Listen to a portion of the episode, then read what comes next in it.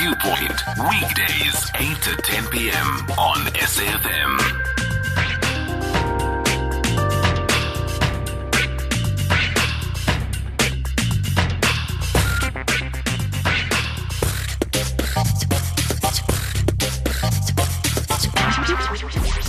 Songezo Mabece on the Viewpoint. when the people start to turn it around, when they triumph over poverty. I wanna be there when the people win the battle against AIDS. I wanna lend a hand. I wanna be there for the alcoholic. I wanna be there for the drug addict. I wanna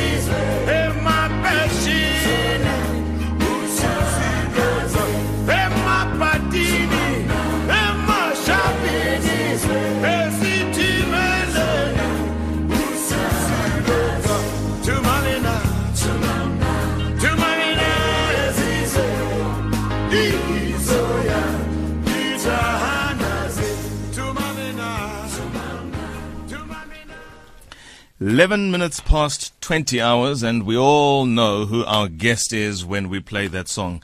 It's Thuma Mina by Tata Hugh Masekela and made famous in Feb last year, 2018, when the president made it his rallying call for what would come to characterize his presidency. Has it come to characterize his presidency?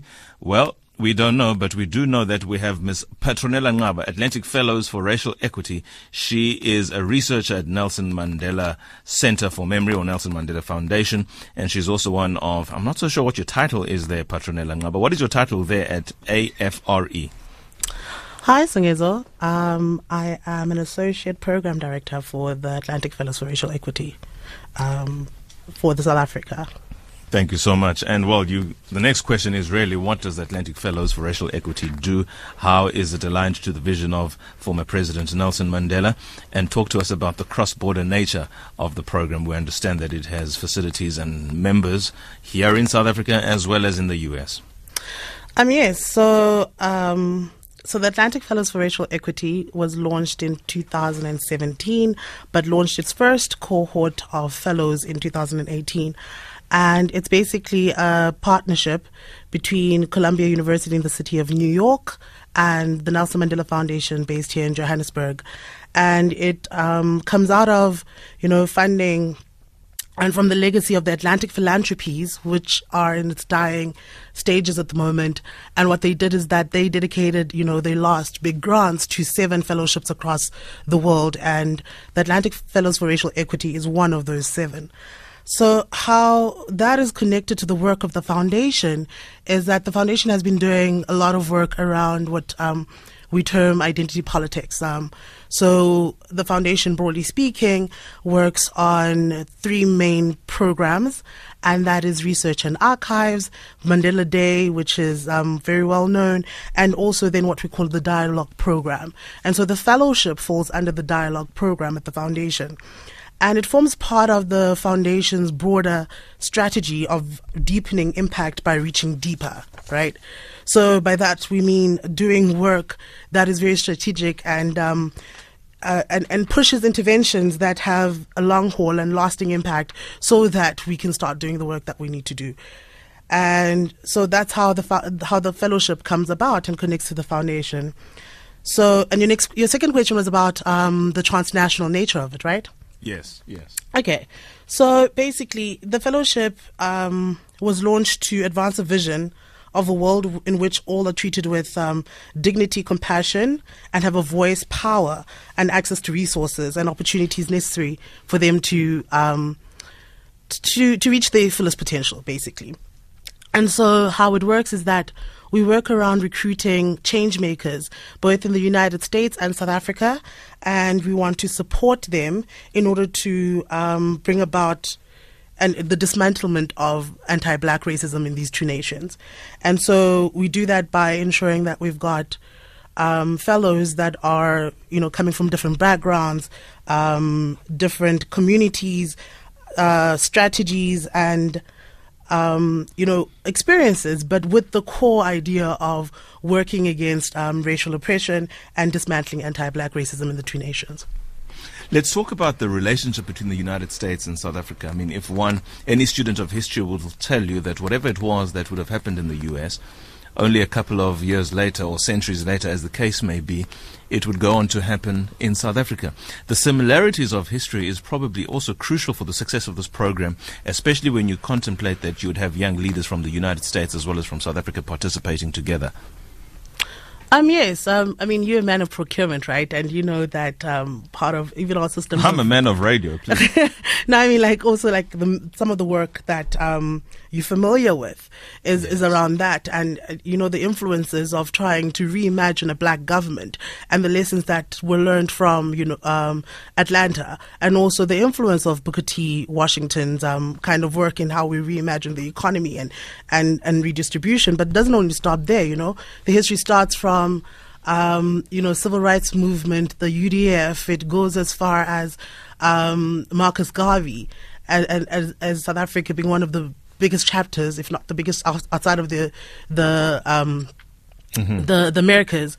But more so, the concern is as we have carried on um, in, into the current uh, current um, kind of kind of current um, contemporary times, we have seen you know the Black Lives um, movement and the similarities and also the struggle for fees must fall and how those are shared narratives across the two nations.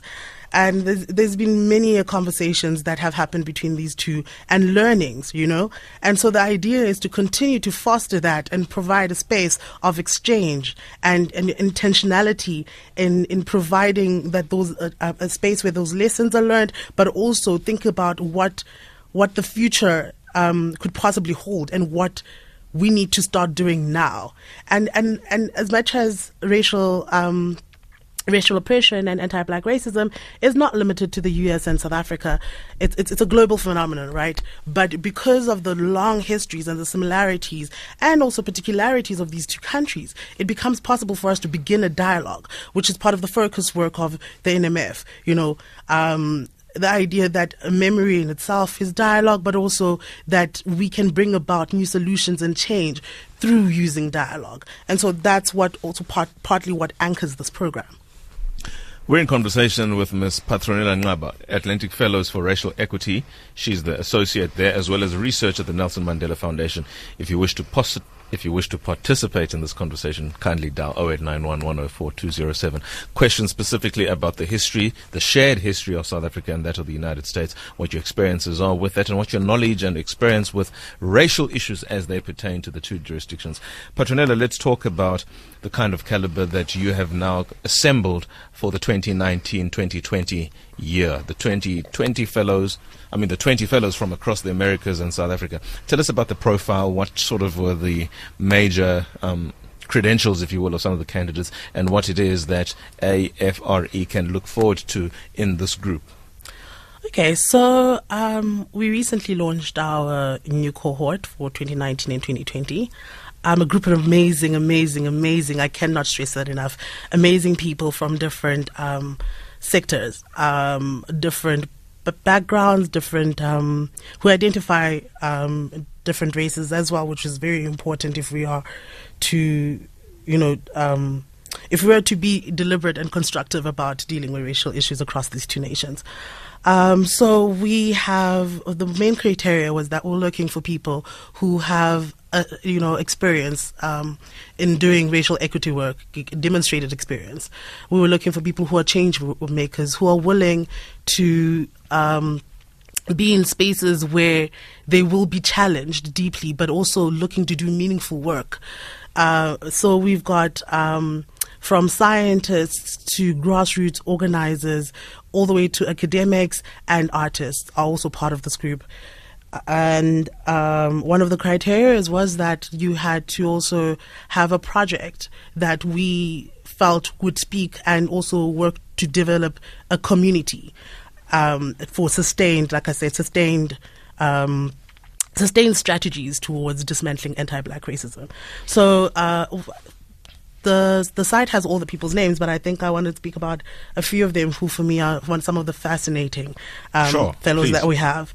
So Indeed. we've got Constance Mohale, who does um, a lot of rural activist work. She recently put on a campaign around. Um, the traditional bills, and, and, and, and I think that's amazing work you, dealing with land issues in the country. We also have one of our fellows, Dr. Like um, Mnisi, who um, is a scientist and is invested in doing a project that looks at you know citizen science like bringing science to rural communities and citizens so it's also a project around in ensuring that supporting um, the development of literacy and you know cross-sectional kind of interventions into racial equity work so we, we, we have a lot of we have a lot of fellows. We also have fellows in the U.S. who are grassroots organizers who are invested in um, like for example, uh, Mr. G2 Brown, who's a grassroots organizer who's invested in establishing centers that can resource black organizations and black communities um, to sort of build strategy and have sustained impact in, in, in towards fighting racial um, oppression. We also have um, one of our our, our younger fellows, um, Dolores Will, um, Wilson, who is working with women and in entrepreneurship. So basically, we've got a wide range of fellows who are different, doing different things, but in all to have a you know coordinated uh, collaborations that could work towards dismantling anti-black racism in its different um, expressions. We're in conversation with Ms. Patronella Nqaba, of the Atlantic Fellows for Racial Equity. Patronella, drink some water. This program brings together accomplished individuals from diverse backgrounds to incubate new strategies for addressing, dismantling, and transforming the power structures that subjugate black people. Fellows explore the origins of structural racism and the mechanisms through which it operates. Up to 20 leaders from the US and South Africa participating in this 12 month program with week long sessions in various locations in the United States and South Africa. The first cohort assembled in Johannesburg very recently, as recently as last month, in fact, in the week of the 19th and 20th of June. And to tell us more about that, who is on the line is Ms. Patronella Nqaba, who's also a researcher at the Nelson Mandela Foundation. If you want to contribute to this conversation, please do so 0891 104 207. WhatsApp texts 0614 104 107.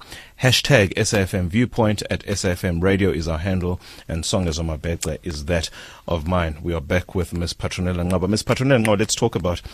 I mean, you touched on the projects, and I think that was quite interesting to get a sense of the interventions that are made by ordinary men and women, both in South Africa as well as in the United States. What kinds of projects as well are you seeing that fellows are proposing to do or have done? You've mentioned two. Could you tell us more? Just to get a sense of how broad racial equity work is in the context of our small silo spaces where we might come from. Okay. Um, actually, let me take it back a little bit. So, Yes.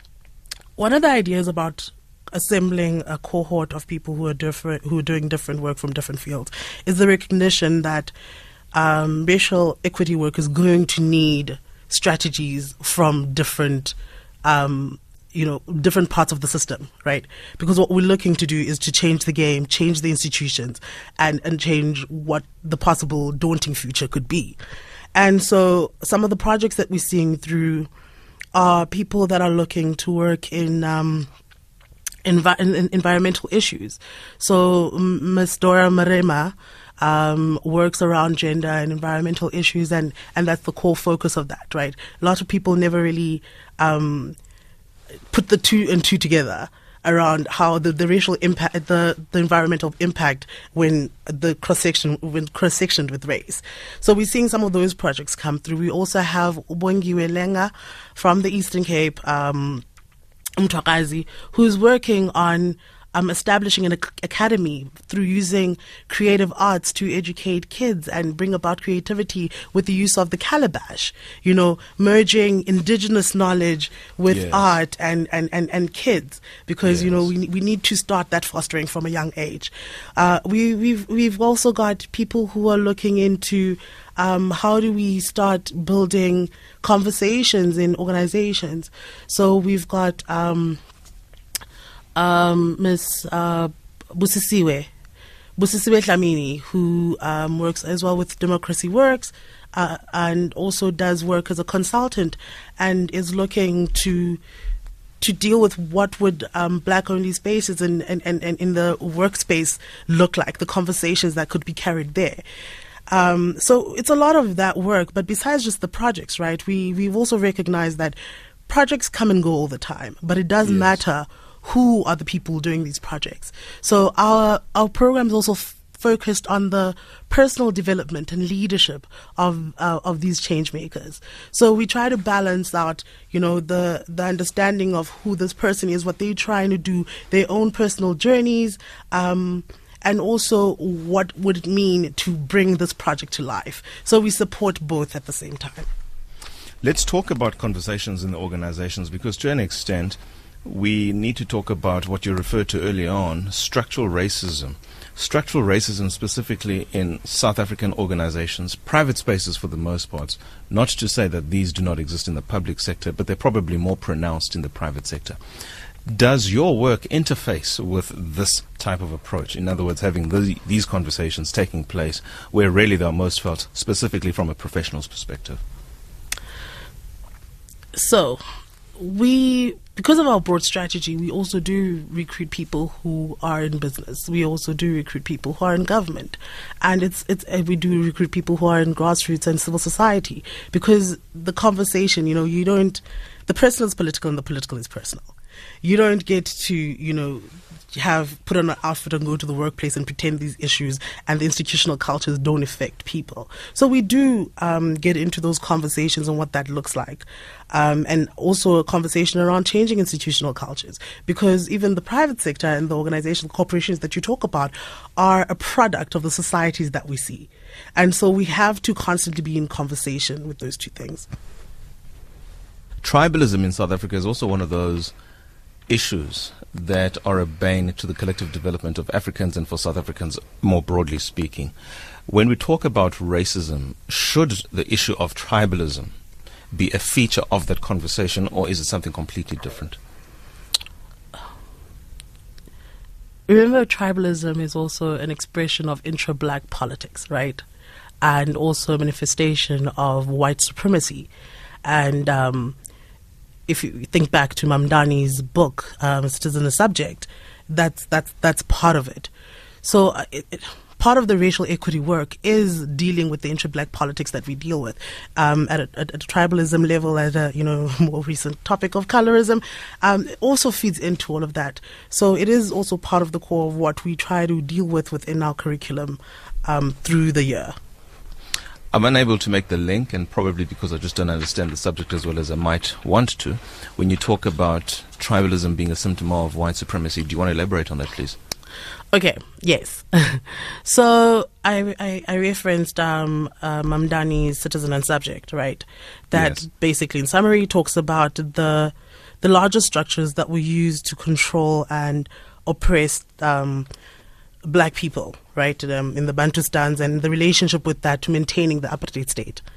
Um, often people tend to think that the absence of whiteness in itself means the absence of white supremacy, whereas the learned behaviors and the learned um, worth or value or the ways in which anti-black racism manifests itself does have a direct relationship into your understanding of your identity, which sometimes is rooted in in, in tribes and um, you know, different variations of culture. And, and that's the link that I'm making. I'm, la- I'm making the link that um, in our understanding of how we live our lives and, and, and express and understand value and identity and how we relate to each other, it is also a conversation around what the value systems that has existed to make us believe that there's a significant difference based on tribes and also incites the violence that you were alluding to. For those of you who have just joined the conversation, we're in conversation with Umam Kwati, Ms. Patronella Nqaba of the Atlantic Fellows for Racial Equity, an organization that is transnational because it draws 20 young inspirational leaders from both the United States and South Africa to participate in a 12 month long program and week long sessions in various locations, both here as well as in the United States, specifically tackling the issue of racial equity.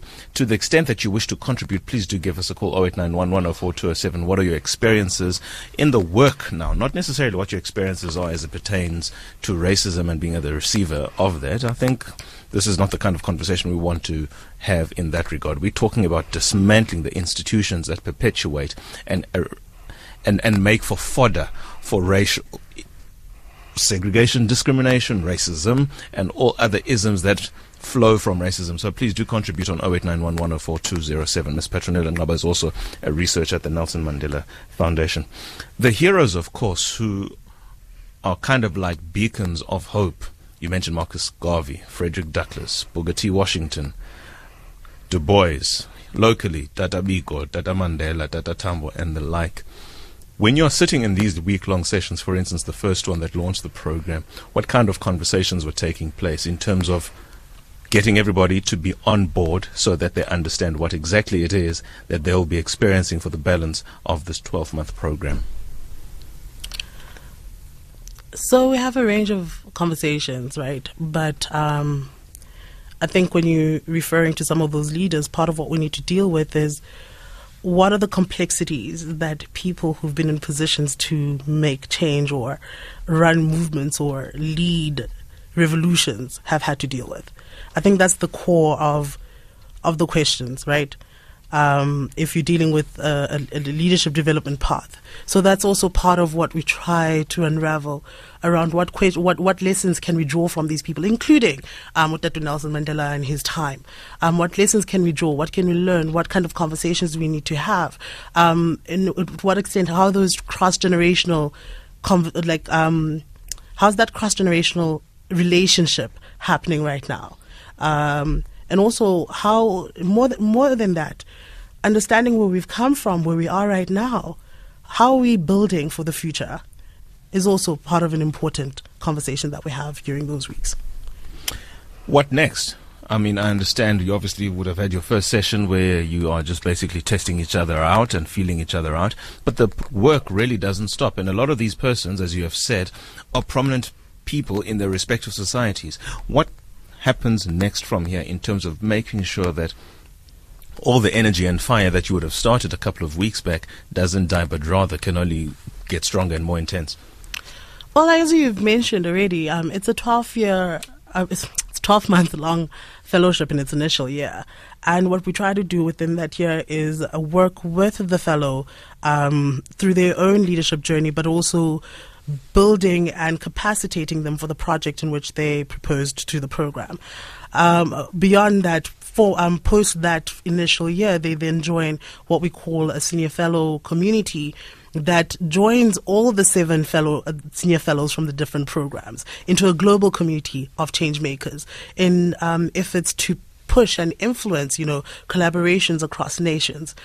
Um, so it's part of that. And so what's next for us now is that in September, the cohort, the full cohort, which was here in Johannesburg, is going to be in the United States in New York, where they'll um, partake in the second module. So over the 12 month period, we have four main modules that they they they um, attend in person, both in the United States and in South Africa. And in between that, we also have um, partner learning institutes where we take a deep, um, deeper dive into issues of structural racism. And also another theme that we're looking at for this year is around race and technology. Uh, because we need to, like I said, we need to always be future forward in building our strategies and our solutions to our, our current problems. Awesome. Let's take a couple of calls after this break. We've got Lwazi from Pretoria and Aisha in Upington after this. Call Songezo now. now. 0891 104 207. From Pretoria, we have Lwazi. Shoot, brother. Hello? Lwazi. Hello? Hello, Lwazi. Please talk. Okay, yeah. Oh, yeah, I'd like to say hi to the guest. Uh, uh, I missed the name. What's the name, by the way? Um, it's Mamkwati. Okay, yeah, hi to the lady.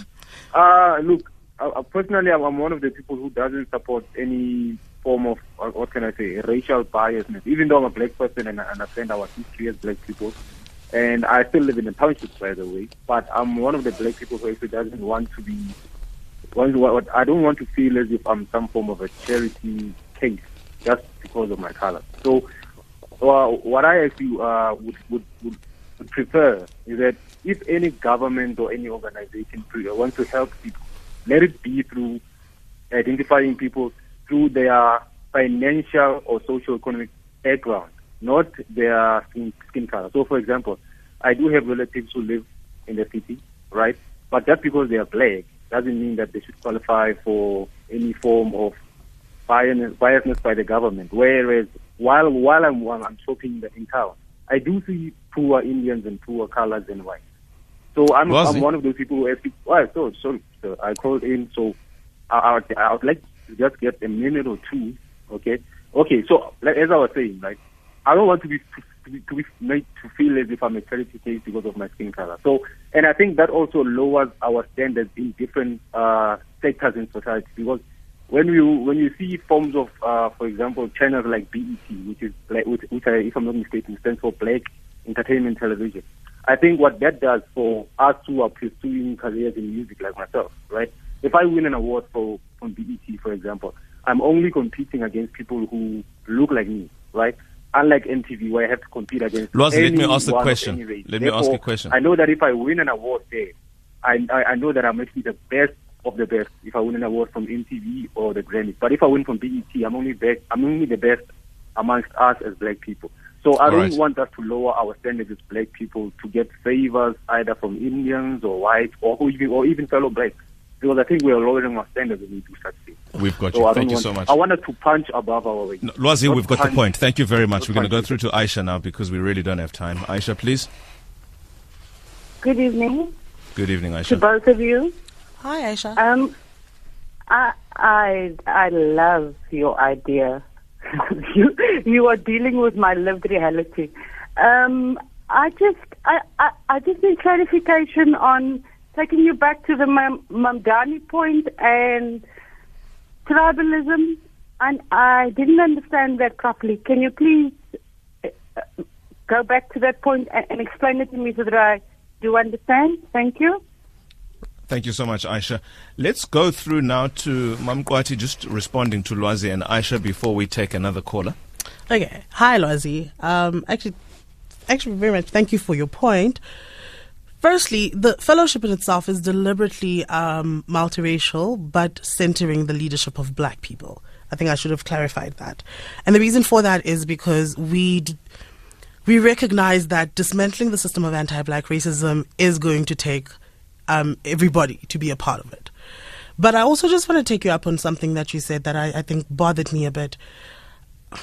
And it's it's, it's that in in what you've said, you you almost made an implicit assumption that um, there's something the, a correlation between blackness and underachieving, which I, I I think is problematic, and and and it comes to the point around when we talk about the structural um, challenges that black people face, which is why they would be, you know, prioritization of of of, of black leadership in a program like ours, but more so um, the stance of the foundation and also the fellowship is not to treat people as a ter- charity case, but rather, like I said, capacitate for long-term strategies. I think that's something very different. So we're not here trying, you know, running a charity case or choosing people um, because we, we, we think they you know, we we pick people who are already doing amazing work, but we recognize that giving them support and um, and equipping them to to to to see they they pro- projects through and the work that they've continued to do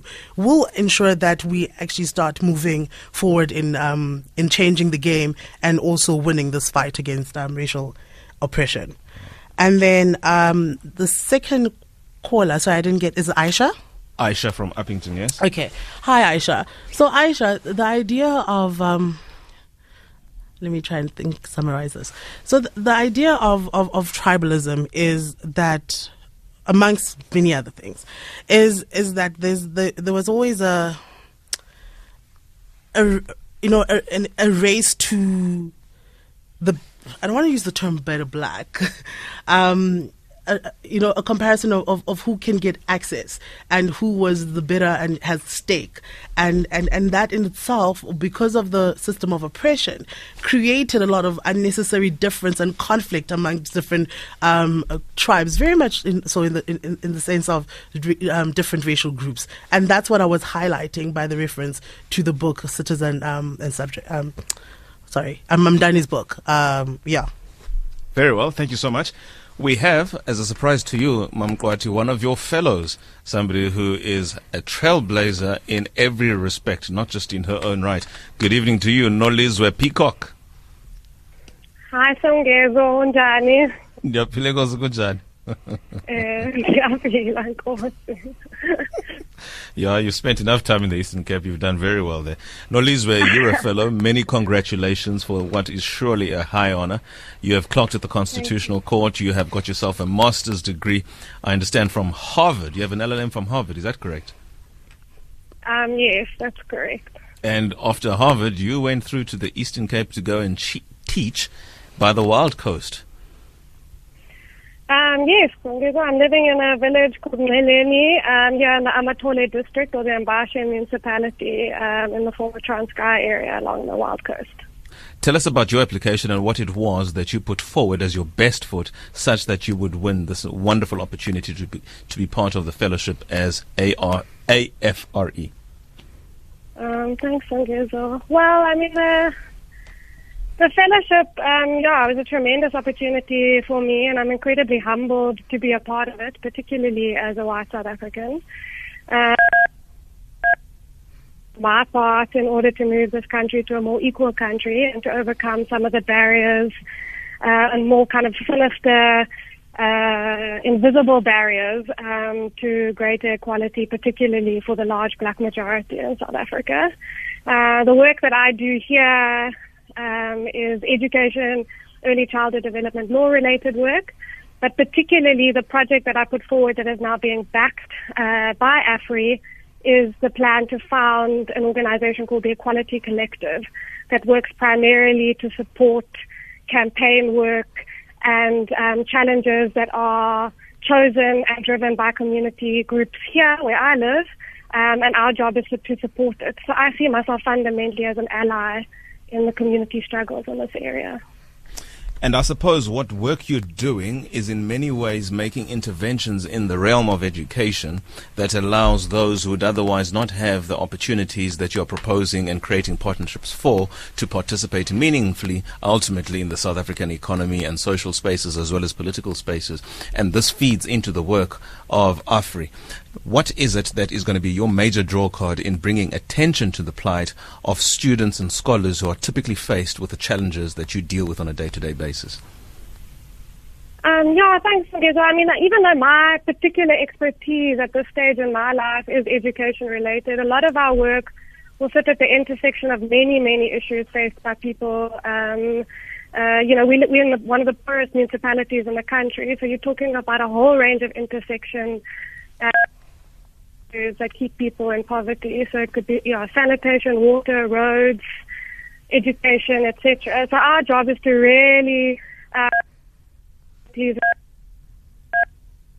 and, and campaigning is an effective tool uh, to to advance access and inclusion to these communities.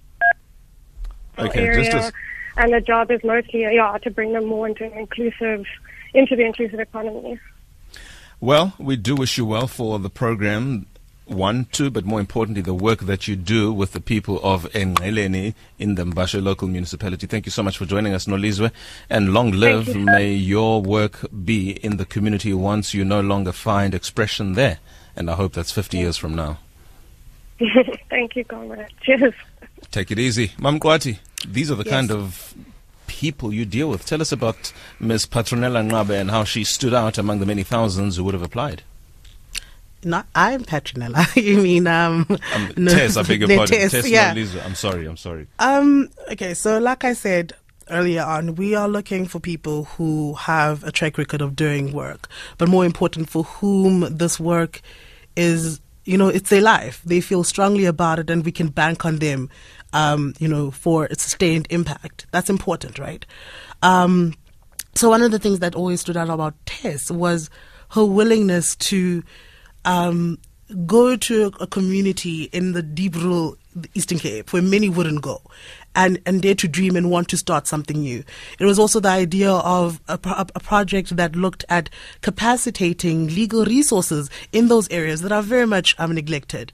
So it was it was both a combination of, of who she was and what she stood for and who she came forth to be and also take um, you know the responsibility to want to be part of the solution, but also an idea that I think is very much lacking, especially in the region of the Eastern Cape, and and, and one that um, we could see a lot of impact and change happening in the communities that otherwise would have been forgotten.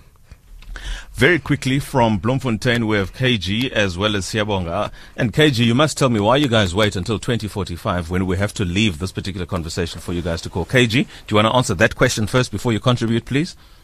Of course, I'm teasing. Thank you very much for taking my call.